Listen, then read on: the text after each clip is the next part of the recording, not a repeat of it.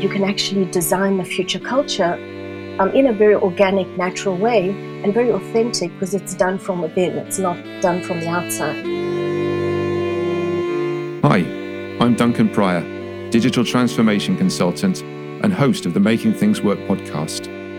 I love looking for innovative and creative ways to make work better so that we can get the balance right in our lives and have seen how leadership and teams can accomplish that. In this podcast series, we meet a group of executive leaders to understand what leadership means to them and their approach to delivering transformation and change in the workplace so that teams achieve great things and people see their careers flourish. Today, we're talking to Lori Figueiredo, a digital learning strategist who has a vision not only to uplift the way we do business, but to significantly contribute in shaping the future of how we work and learn together, a theme that runs through this podcast series. Welcome, Lori. Hi, Duncan. It's great to be here. Thanks for having me.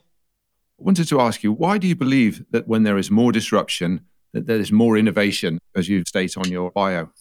I think what I've found from doing this for the over 30 years is we're looking for those people that know how to handle disruption. So it's not the disruption per se, but it's more the disruptors, the people that are able to handle ambiguity and they're able to take that opportunity and see not the challenges, but see the kind of solutions that we need and use it to shake up the status quo a little bit. So I often find that organizations are very much B2B. So I don't really work so much on the individual level, but sort of guiding organizations. I just find that often when there's too much budget, too many resources, it just creates a level of complacency. However, when there's challenges, when there's disruption, when there's ambiguity, certain people rise up and at all levels of the organization and they become the leaders of the disruption and they use that to make things better. So that's my experience. And that's from observing and working and learning with organizations for many years of all sizes, big, small, in every industry, you know, many different industries. So I wouldn't say it's unique to a particular industry. That's very interesting. Could you tell me a bit about how, once engaged with an organization, how you go about doing that and identifying the disruptors and then moving the initiative forward? Well, every organization is a little bit different, but the guiding principles people are people. And what I've done is because I've done this over and over again with SMEs, with NGOs, with schools, with education institutions, with huge corporations. But what I've found is common is that when we can align the five P's, and this is not, I mean, I made it up, but to be fair, I'm just reflecting what I've seen in the natural way organizations operate. So if we talk about any organization which is a space, whether it's, as I say, big, small, medium, global, local. So in those spaces, what I found was when the first thing is people and purpose, when those two aligned, then that triggers high performance culture. So the first things that I look at is who the people, what's the purpose, and together with that organization, we journey and we define, therefore, what are the processes that we need. And particularly, my specialization is learning. So, how can people work and learn together, which is the process?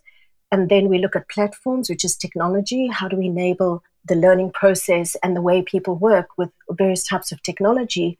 But platforms is also just spaces. It could just be around the coffee machine. So, any kind of space is a platform. So, whether it's in the classroom, the coffee machine, on a digital space, a global platform, and then finally, what are the guiding principles?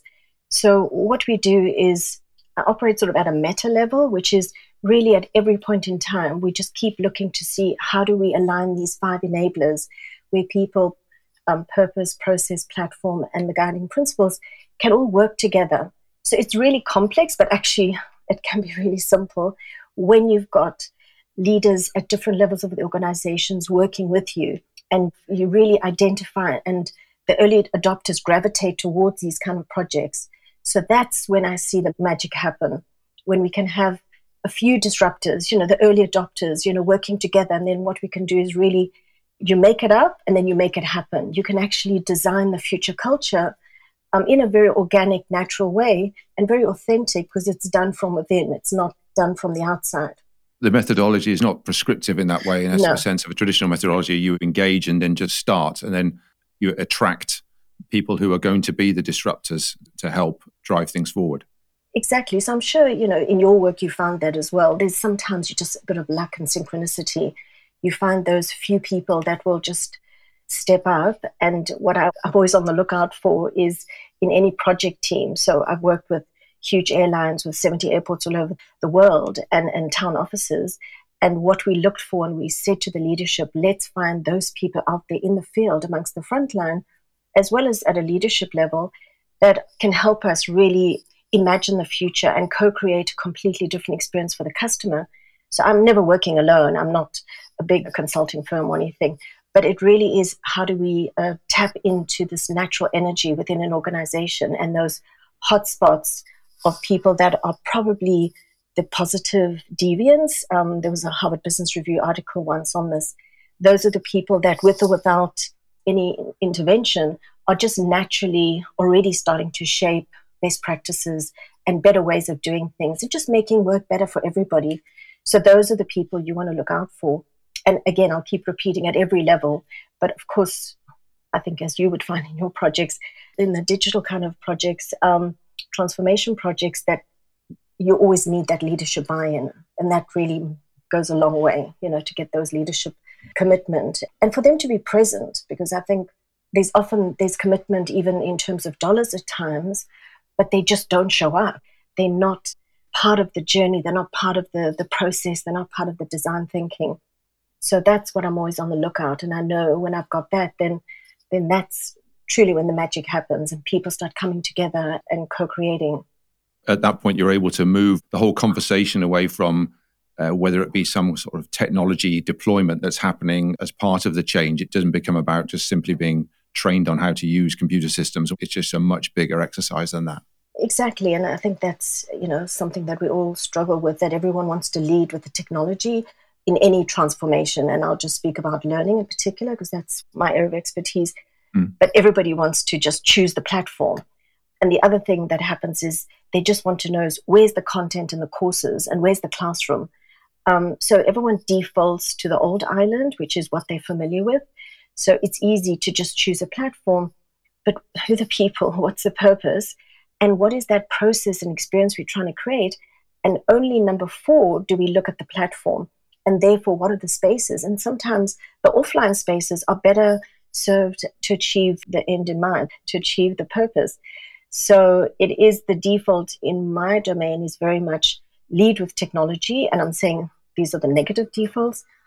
The other default is once you've got this technology, they're these huge beasts that everybody wants to feed, and everyone just wants to upload them with content. And irrespective of the quality, the, the quantity is always important, but without really having a real purpose, which is very frustrating because it's not about how many pieces of content have I put on a particular learning platform.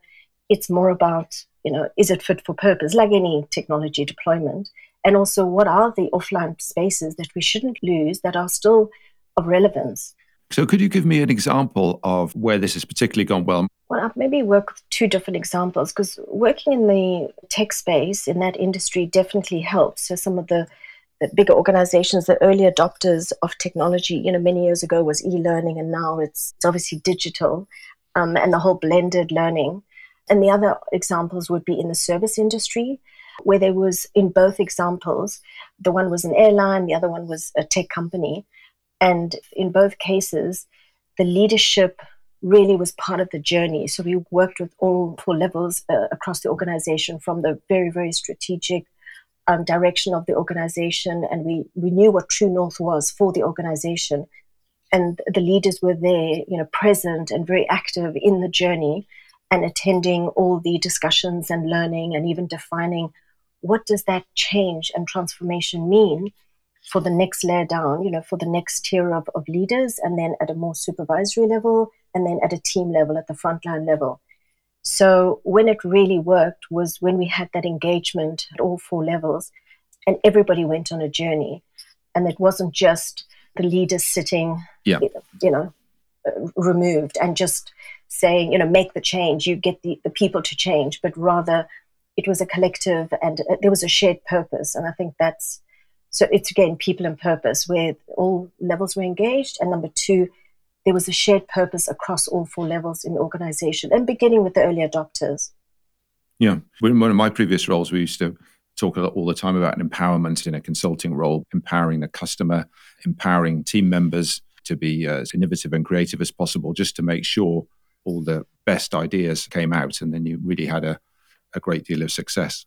Exactly. So I think, as you and I have spoken before, I think that those lagging and leading indicators, so the lagging indicators are what everyone focuses on, which could be increased sales, reduce complaints, increase compliments.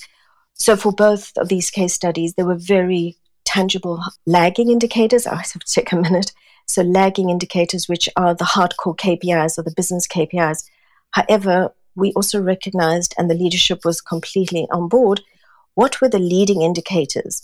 Therefore, what were the things that if we raised these up, did more of something, less of something else, and kept doing a third thing, what might all these things be that were the levers and the leading indicators that if these improved, they would then impact the lagging indicators and the hardcore KPIs. So it doesn't have to be just feel good, although clearly there's an element of my three words is you first want to uplift the people that you're working with. They need to feel uplifted. Then we do upskilling and then we inspire. So to me, that's the kind of journey we want to take organizations and teams through.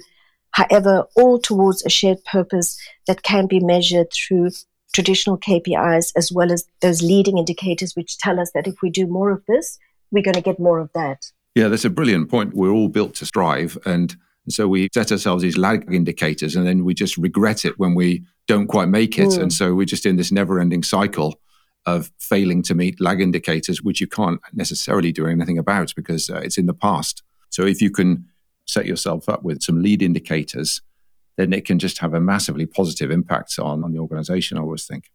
Exactly. And I think you've got to imagine success first. So that's where we actually do exactly what you've just described. We're very clear what those lagging and hardcore KPIs are, but then we start discovering and by talking to the real people.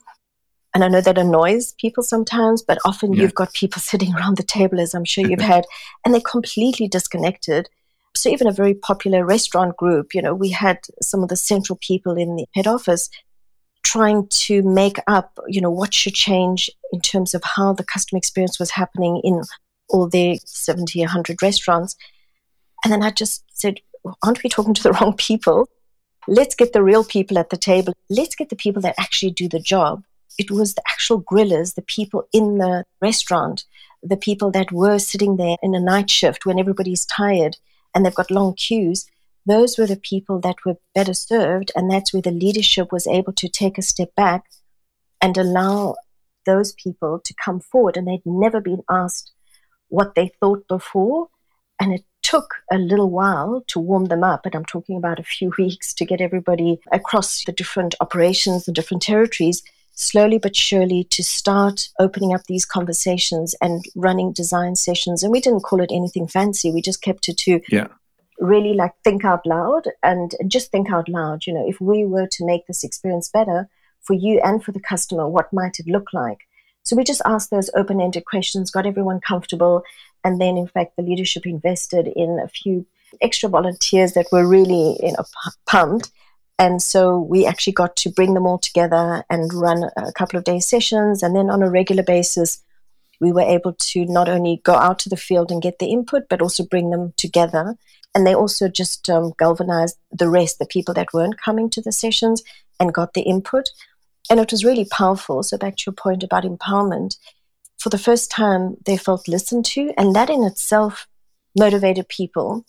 And in fact, when the founder of this group came to the operations um, six, eight months later, he said, you know, credit to us as a team. Nobody referred to this transformation as being ours, as belonging to the CEO or to me or to the central head office people. Everyone spoke about our expedition, you know, our experience. There was so much pride behind it. And that's what helped sustain it and make sure that it was scalable because everyone felt they were part of co creating this transformation, which can include digital, but actually it's all again about the people, purpose, and process first. And then after that, you can think about what technology do you need to enable this experience? So that's how you identify the people that will be the adopters who will embrace what you're doing straight away. As Simon Sinek mentioned this in Start with Why, that there's a, a, small percentage of people who will just sign up straight away. Then there's most people who will go along with changes once it's explained, they get on board over time. So you're just using those situations to knowing that you need to identify some people, and then these opportunities present themselves for people to almost sign up and start offering themselves up to work with you.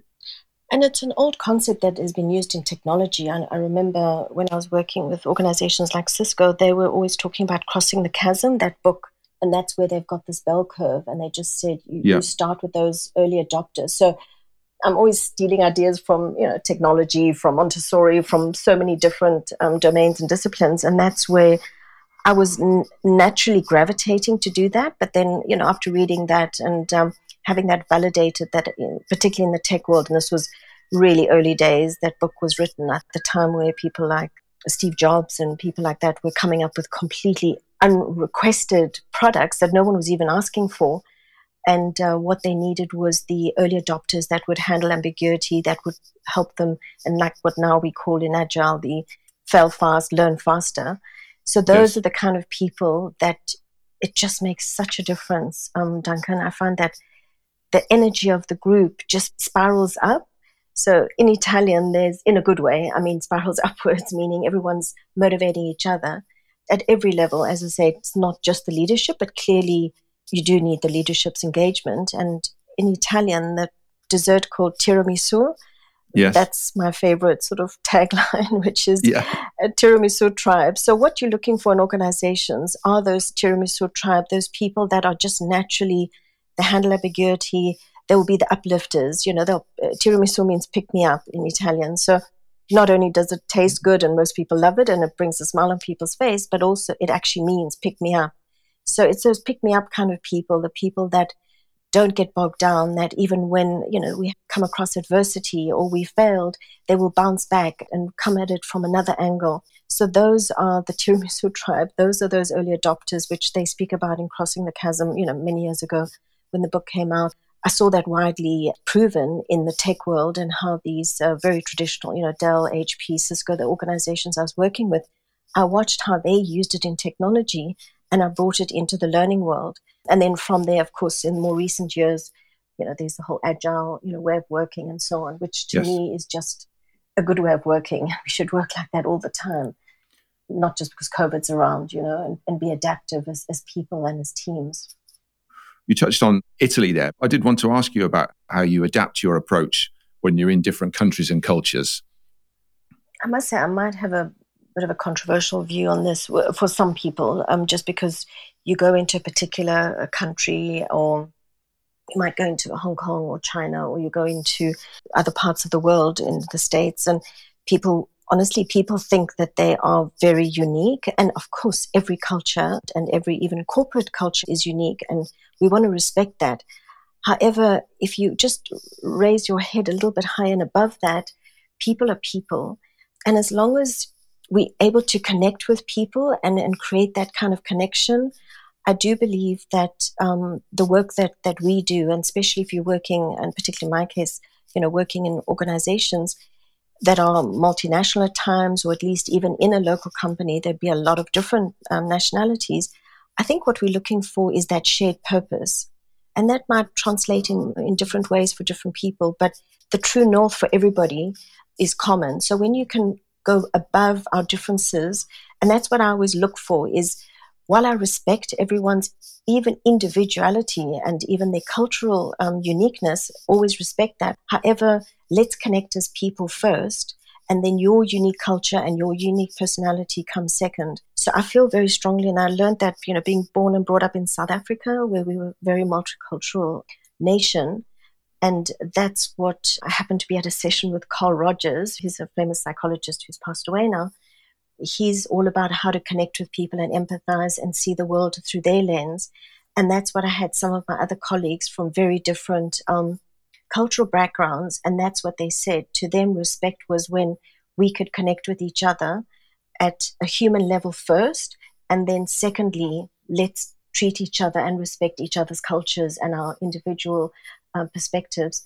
But let's be human first. So that's what I always look for is connect with people's humanness you know, in Africa, it's like Ubuntu. Ubuntu means the, the essence of who I am connects with the essence of who you are. So I think that also guides me as the way that I connect with people. And I just find that when you walk into your first project meeting with the team, normally I just try and share that philosophy, not impose it on the group, but rather share my thinking and then just see if if we are all aligned and just find that common purpose and shared direction that we all want to go in while at the same time respecting our idiosyncrasies.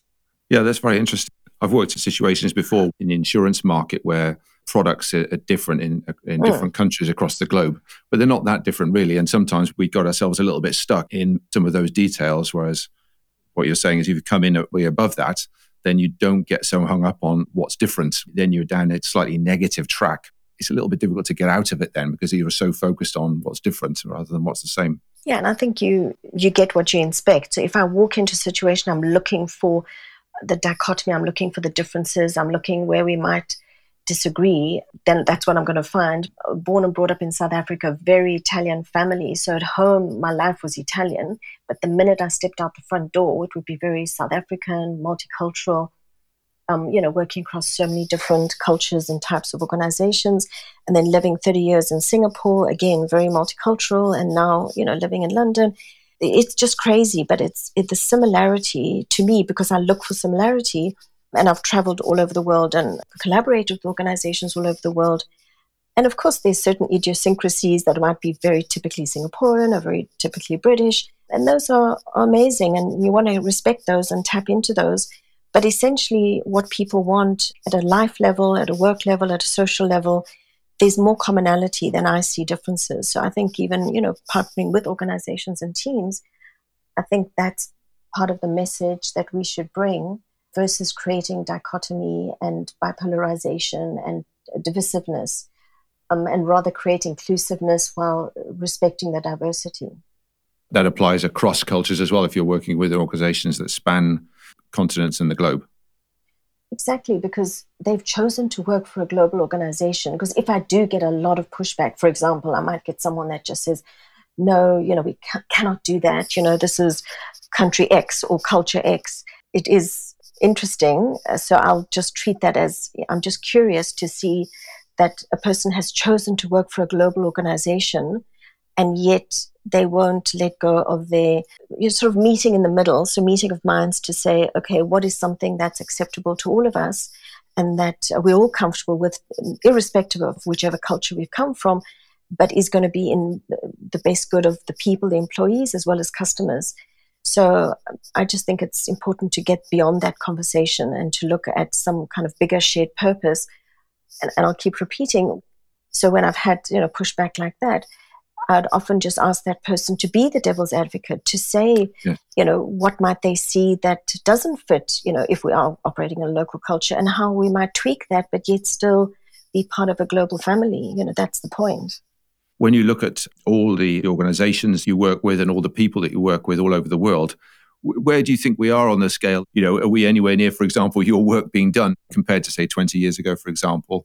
How do you think we're getting on as a collective? Mm, that's a tricky question. I'm a very positive person. I'm very optimistic. I think sometimes it's frustrating in the sense that I think there could be more happening in terms of just the simple things. Uh, uh, there's nothing new to me. We've been talking about how we should work and learn together and yes. create. Many years ago, it was called a learning organization. We had different terms and different technologies. But the technologies have evolved and those have got more and more sophisticated now. My clients have got technologies with AI and um, really super um, phenomenal uh, tools that can be used to amplify people's efforts. But at the end of the day, people are still people, and the way yes. we operate and our habits. And the analogy I came up with ages ago, and which is old to me now, which is the old island and new island, I still find in this modern day, I could be working with some of the top leading people in the financial markets, for example, the companies are normally individuals. It's a company has got a, an identity, but it's made up of the individuals. There is still the um, the old island kind of thinking, the command and control. It's uh, not invented here. Let's tell people what they need. You know, they don't know what they need. So that kind of, to me, you know, very old school way of thinking is still pretty prevalent. It's just exciting when you find these pockets of the new island, which is you know what you were mentioning earlier that if you don't trust people, you're not going to empower them. But if you trust them fundamentally, if you trust yourself, trust your people, and my three assumptions are that we all have an innate wisdom that we need to tap into uh, individually, collectively, as teams and as organizations. There's deep innate wisdom that we often uh, goes to waste. We're not tapping it into enough. We've got a natural capacity to learn. We don't have to make people learn. People are learning with or without us. So we don't force them to learn. And when those two get come together to create a shared purpose and people feel engaged and part of that and feel an emotional connection to the shared purpose, that's a new island. Then you get syzygy and then you get alignment. So syzygy just means alignment. So I just use that word because it is a real word in English and it means when the sun, earth and the moon are aligned, there's a powerful force that pulls them together and that state of alignment is what we're really looking for in any organization where people are pulling together to achieve a, a common and shared purpose. And there are definitely examples, and whether it's pockets in an existing organization or the whole organization. But I do believe that should be our shared purpose is whether we're in an organization or supporting organizations, that I think should be the common end, that we're really helping the teams, the divisions, the whole organizations, every organization to come together and work towards a shared purpose. As you say, regardless of maybe which technology comes out, whether it's AI or mobile apps, it's still the same people oriented approach to adopting uh, those technologies. It's called human centered design, but it's really mm. just good common sense and not to knock that um, domain by any means. But yeah, yeah. Um, but you know, and they've done a good job of just pulling together tools and, and making that available to anyone in an organization. And I've, you know, worked with one of the leading banks in Asia and I've learned a lot journeying with them, you know, clearly as part of, of several teams, um, many teams that were working across the bank. And um, we definitely ad- adopted that kind of human centered design, the whole agile approach. And it was amazing to see that the teams and the leaders that together embraced it, you know, at all levels, they would leap forward. That's where, as I say, whether it was organizations that I've worked with from Singapore Airlines to the DBSs of this world to HP, Dell, whatever, and even to small organizations like Nando's, you just see the magic happens when people pull together. So to me, it's all about people and purpose. There's a big opportunity for all of us to to just be more collaborative, you know, to be more adaptive, to really work together, and not to slip back to that old island, which is a bit of comfort zone um, for everybody, where it's just command and control and what would be the one thing you'd like the audience to take away from to our talk today? I think I just want to challenge uh, all of us to say that change is a conscious choice. I think of change as happening in a space. So, space could be the, the energy and the dynamics and how you work with your own team, and then the energy and the dynamics and the spaces of your team then connecting with other teams.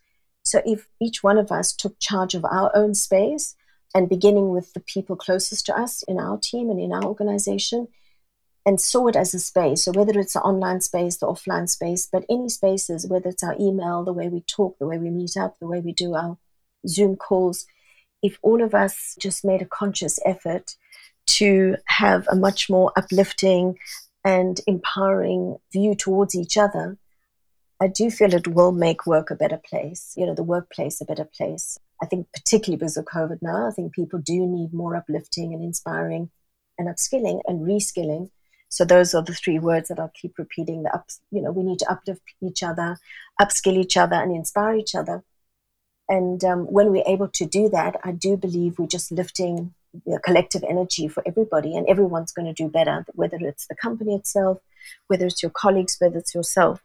So I think it's really is that kind of tiramisu kind of uplifting attitude that will really make a difference to people on a day to day basis if that becomes just a, a, way of being, just a habit, a way of operating on a daily basis. I think that would make a difference. Yeah, I think that's just a fantastically uplifting note to end on. What's the best way to make contact with you, Lori, if uh, anyone would like to reach out? So it's Lori, L O R I, at Syzygy, S Y Z Y G Y dot com dot SG. So that's my email. And I'm very open, collaborative kind of person, and I'm always just interested to learn and share with other people. We're all learning as we're going, and um, the more we can all support and uplift each other, I think the definitely work will be a better place for all of us. Yeah, well, thanks very much, Lori. It's been lovely to talk to you today. Thanks very much for talking to us. Thank you. Thanks, Duncan. Thanks for having me. This podcast series is produced by Mark Gardner and Catherine Cunning at Oxford Sound Studios, Oxford, UK.